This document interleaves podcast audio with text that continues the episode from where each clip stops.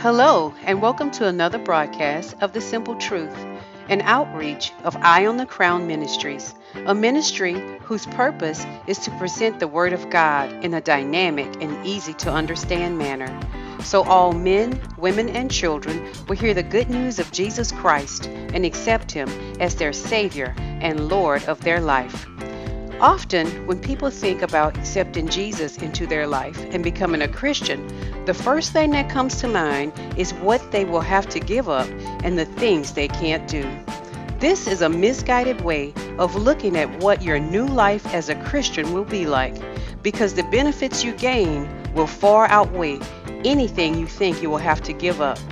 These are benefits that you can only receive from the grace, mercy, and forgiveness that only God can give you through His Son Jesus.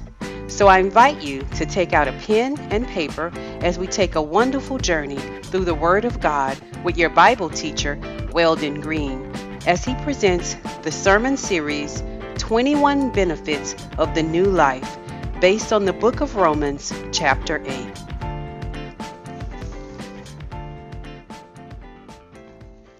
Those of you who can, turn with me in your Bibles over to the book of Romans, chapter 8, verses 1 through 4.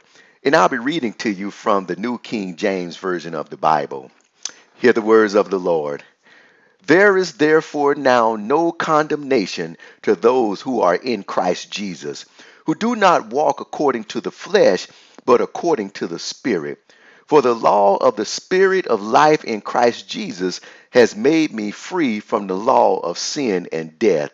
For what the law could not do in that it was weak through the flesh, God did by sending his own Son in the likeness of sinful flesh on account of sin.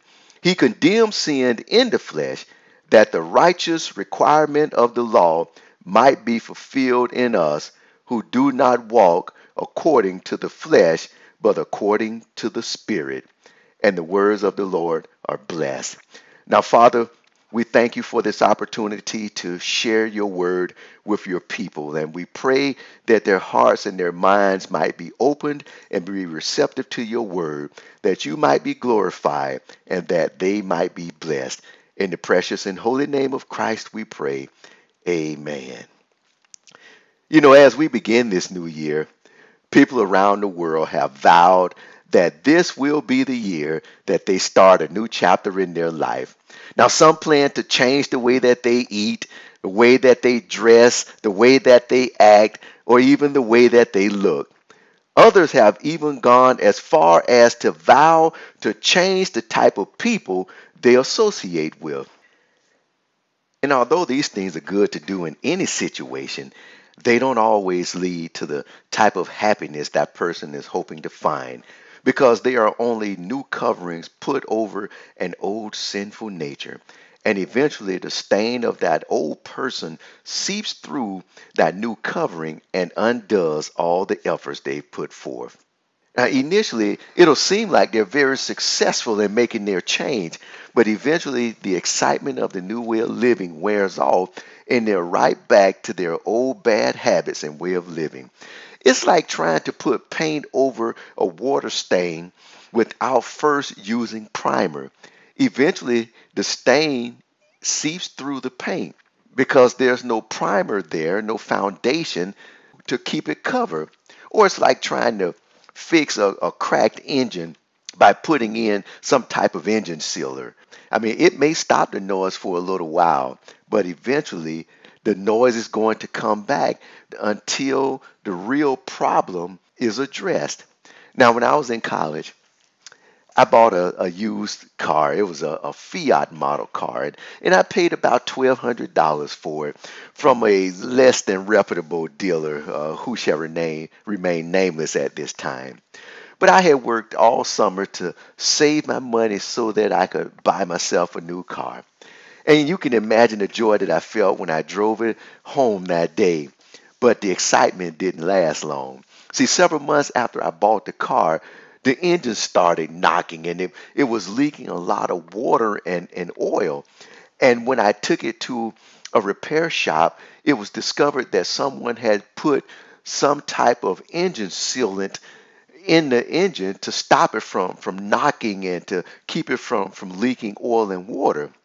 In other words, I had been swindled and, and, and I had been deceived. Well, I took the car back to the less than reputable dealership and I told him about what was discovered.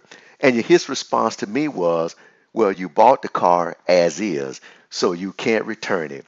So you can imagine how discouraged I was and how upset I was that I was now stuck with this car that had a knocking engine and leaked oil and water every time I stopped.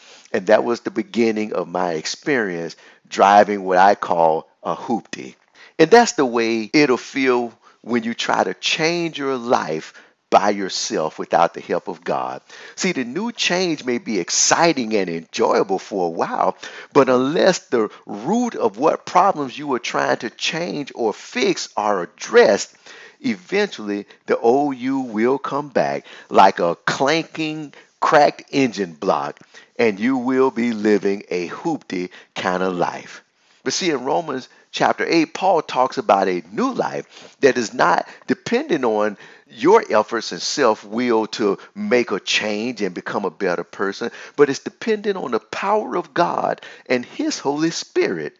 He contrasts the difference between struggling with the flesh, as he describes in chapter 7, and victorious living through the Spirit in chapter 8. Now, Paul knows all too well what it's like fighting day in and day out to live a religious, good and strict life based on morality and the law, which really represents trying to change yourself. And that is why he cries out in verse 24 of chapter 7 O wretched man that I am, who will deliver me from this body of death? See, Paul realizes that the power of the flesh is just too great for us to handle alone. And see, Paul opens up chapter 8 by addressing the situation that he posed in chapter 7 when he spoke about not being able to overcome the power of the flesh. A rebellious human nature lives in each and every one of us, whether we are saved or unsaved. But the spirit nature of God only resides in those who are associated with Christ and are identified as his children.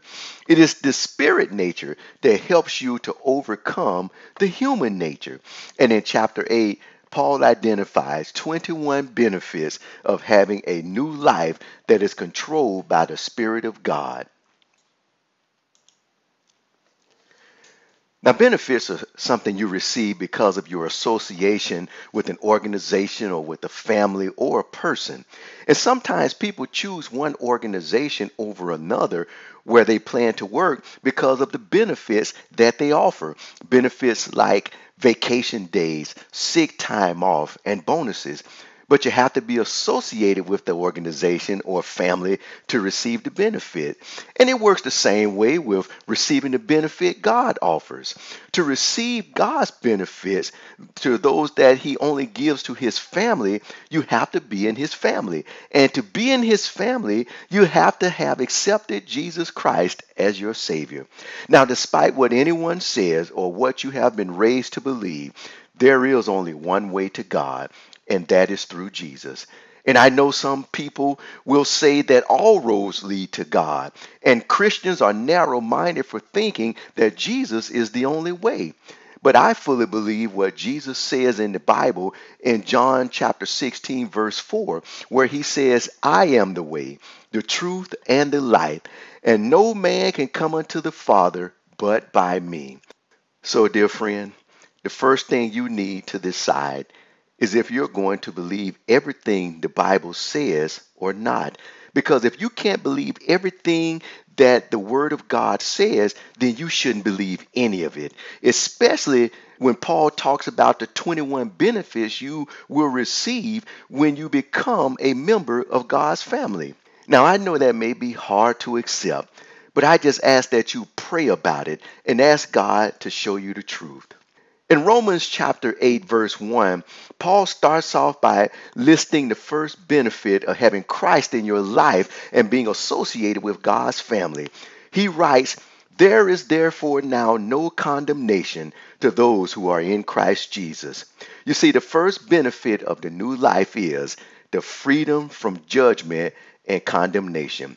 Now notice that these scriptures does not say there is therefore now no accusations against those who are in Christ Jesus because there are accusations. And to tell you the truth, many of the accusations against us are true.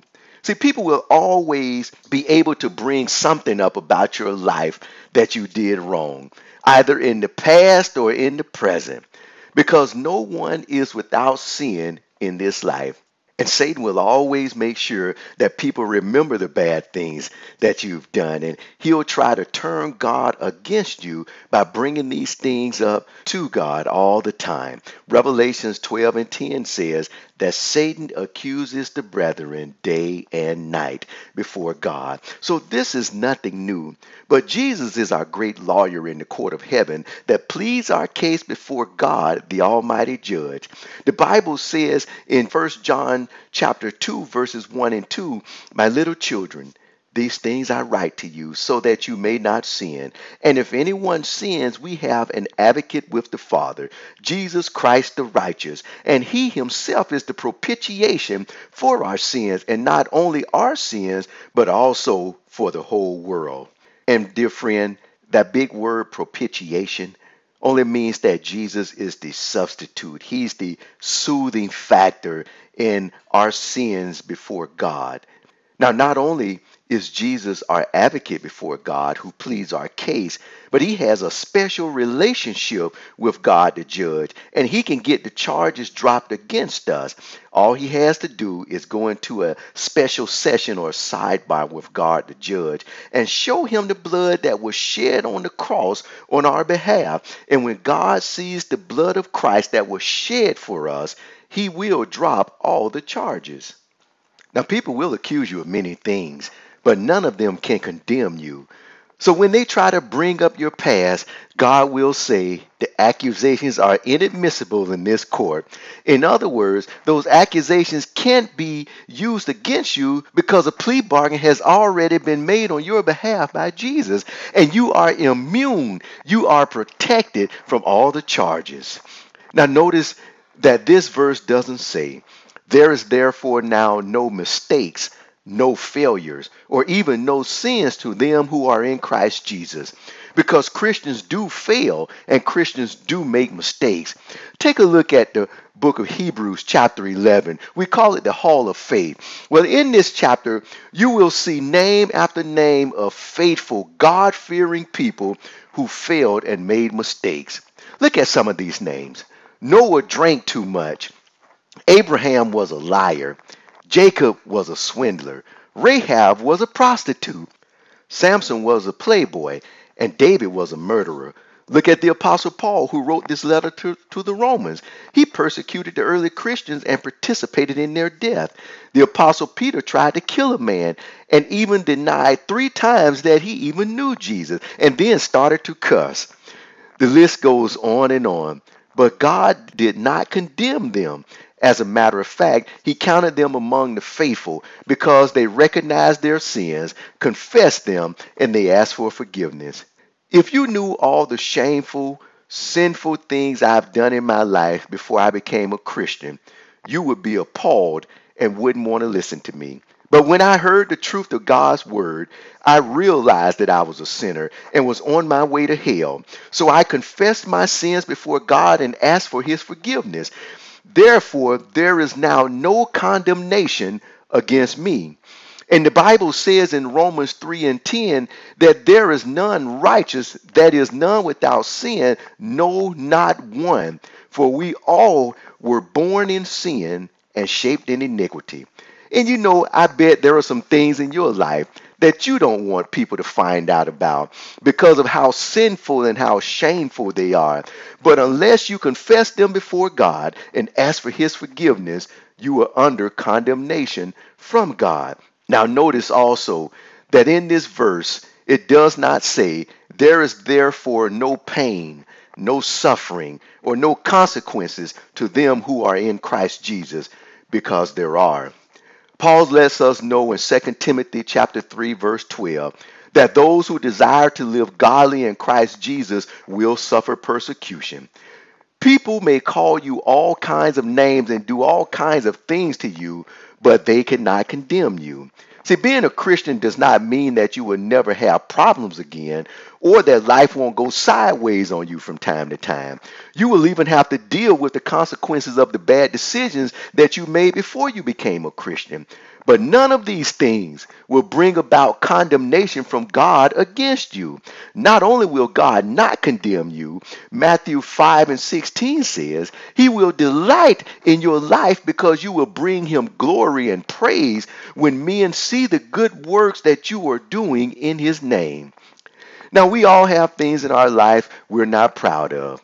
We hide skeletons in our closets and we try to sweep our dirt under the rug. But when you become a new person in Christ, those things will no longer be held against you. 2 Corinthians chapter 5 verse 17 says, "Therefore, if anyone is in Christ, he is a new creation. Old things have passed away, and behold, all things have become new." Now in verse 2 of Romans chapter 8, Paul tells us about the second benefit of the new life in Christ, and that is you are free from the law of sin and death. The law that God gave to his people in the Old Testament was never meant to save them from eternal damnation. It wasn't meant to justify them either or make them righteous. It was meant to point out their sins so that they would act better but it was always dependent on their strengths and their willingness to follow the laws. And then Paul goes on to break down this second benefit into three statements about the law. The first statement he makes is the law cannot claim you. In verse number two, see, when you were once known by what you did, you will now be known by who you are. You are a new creature in Christ, reformed and made in his image. You should no longer try to look and act like what the law says you should look and act like. You are now living a life on a higher level, a better life that is not limited by what the law says you can do and cannot do, but by what God's grace commands you to do and that you will gladly do out of love. See, the law can no longer claim that it owns you as if it was your schoolmaster still. You are in a new relationship now with the Spirit of Christ, and He treats you like a son or a daughter. You will live by grace and truth, which gives you freedom to worship when and where you want, to approach God in prayer when and where you want, without needing a priest or anyone else to pray for you. You can make a mistake and know that if you confess it, turn from it, you will be forgiven by God. The next statement Paul makes about your freedom from the law is that the law cannot condemn you. Look at that third verse. See, the law was not bad or weak in itself. In fact, it was good and needed for the purposes for which it was intended but it was the flesh of man that was weak and could not keep the law. So it brought about guilt, punishment, and condemnation. But no longer can the law do that because God already paid the penalty for your sins on the cross. He came to do what the law could not do. See, Romans 8 and 3 tells us that God sent his own son in the likeness of sinful flesh as a sacrifice for sin, condemned sin in the flesh, which the law could not do in that it was weak through the flesh. Because you now have the benefit of being in Christ and His Holy Spirit in you, God is not going to judge you again for the sins Jesus already died for. That is called double jeopardy in the Fifth Amendment of the United States Constitution, which means being prosecuted twice for essentially the same crime. Romans chapter 6, verses 10 and 11 says, For the death that he died, he died to sin once for all, but the life that he lives, he lives to God. Likewise, you also reckon yourselves to be dead indeed to sin, but alive to God in Christ Jesus our Lord. In other words, the law cannot condemn you. The third statement Paul says about the law is the law cannot control you. Look at verse number four. Paul realized that as long as the people were trying to control the flesh on their own, there would be a constant conflict in their body. And eventually, they would get tired of trying to act good and, and give in to their old ways. But if they surrendered to the Spirit, the law couldn't control them any longer. Paul described that battle with the flesh in chapter 7 like this He says, For what I am doing, I do not understand. For what I will to do, that I do not practice, but what I hate, that I do. If then I do what I will not to do, I agree with the law that it is good. But now it is no longer I who do it, but sin that dwells within me. In these scriptures, you can hear the continuous internal struggle the Apostle Paul dealt with is the same challenges and temptations you and I deal with on a daily basis. However, the new life in Christ frees you from being under the bondage of trying to live a Christian life by your own strength. The difference between living according to the law and living according to the Spirit is the same as the difference between being religious and being in a relationship with Jesus. The law represents living a religious life where you follow a set of rituals, doctrines, and traditions. It's all the things you do to be a good person and earn your way into heaven. And although there is nothing wrong with doing these things and striving to live a good life, but if it is only being done by your strength and without Christ and His Spirit in your life, you will eventually fail. James chapter 2 verse 10 says that if you choose to live by the law and fail in just one of them, then you are guilty of all of them. In other words, you can try to live according to the law and the rituals as much as you want, but once you fail in all in one area, you're guilty of of all the areas as if you had been living a sinful life all along. But when you allow the Spirit of God to control your life, you have a relationship with Jesus that is not dependent on how good you can be, but by the sacrifice he made to free you from the power of the flesh. There's a story that is told by Dr. Charles Stanley, the pastor of First Baptist Church in Atlanta, Georgia. Dr. Stanley tells the story about one of his seminary professors who illustrated God's grace through their final exam. Dr. Stanley says, as the professor passed out the exam, he told the students to read every page before beginning the exam. As the students began to read through it, they realized how hard it was and, un- and how unprepared they were to take the exam. Some of the students read through the first two pages and got so discouraged they turned the test in blank and left. Some began working on it without reading it through and struggled for almost three hours trying to complete it. But those who followed the instructions and read the test all the way through before starting it saw a note on the last page from the teacher that said, You have a choice. You can either complete the exam as given, or you can just sign your name at the bottom of the page and turn it in, and by doing so, you will receive an A. Those who read it sat stunned for a while, but then realized that the teacher was serious. So one by one, they signed their tests, turned them in, and got an A. But there was one person who read through the whole test, saw the note from the teacher, but decided to do the test anyway because he didn't want any gifts. He didn't want to be given anything by anyone. He wanted to earn his grade. And he did just that. He earned his grade. He got a C plus, even though an A was available to him. Romans chapter 8, verses 1 through 4 is like God's message to us on the last test page of life. All those who follow his instructions will receive his grace and mercy. But many people will give up because they are impatient and do not believe his words or believe his promises that all you have to do is accept him as your Savior. And they'll think this Christian life is just too hard to live. And they will lose out on his grace and his mercy because they'll just give up. And so they'll go through life mad at God who loves them so much and only wants to give them an A. Then there are the ones who will feel they have to earn their way into heaven by being religious or moral and doing good deeds.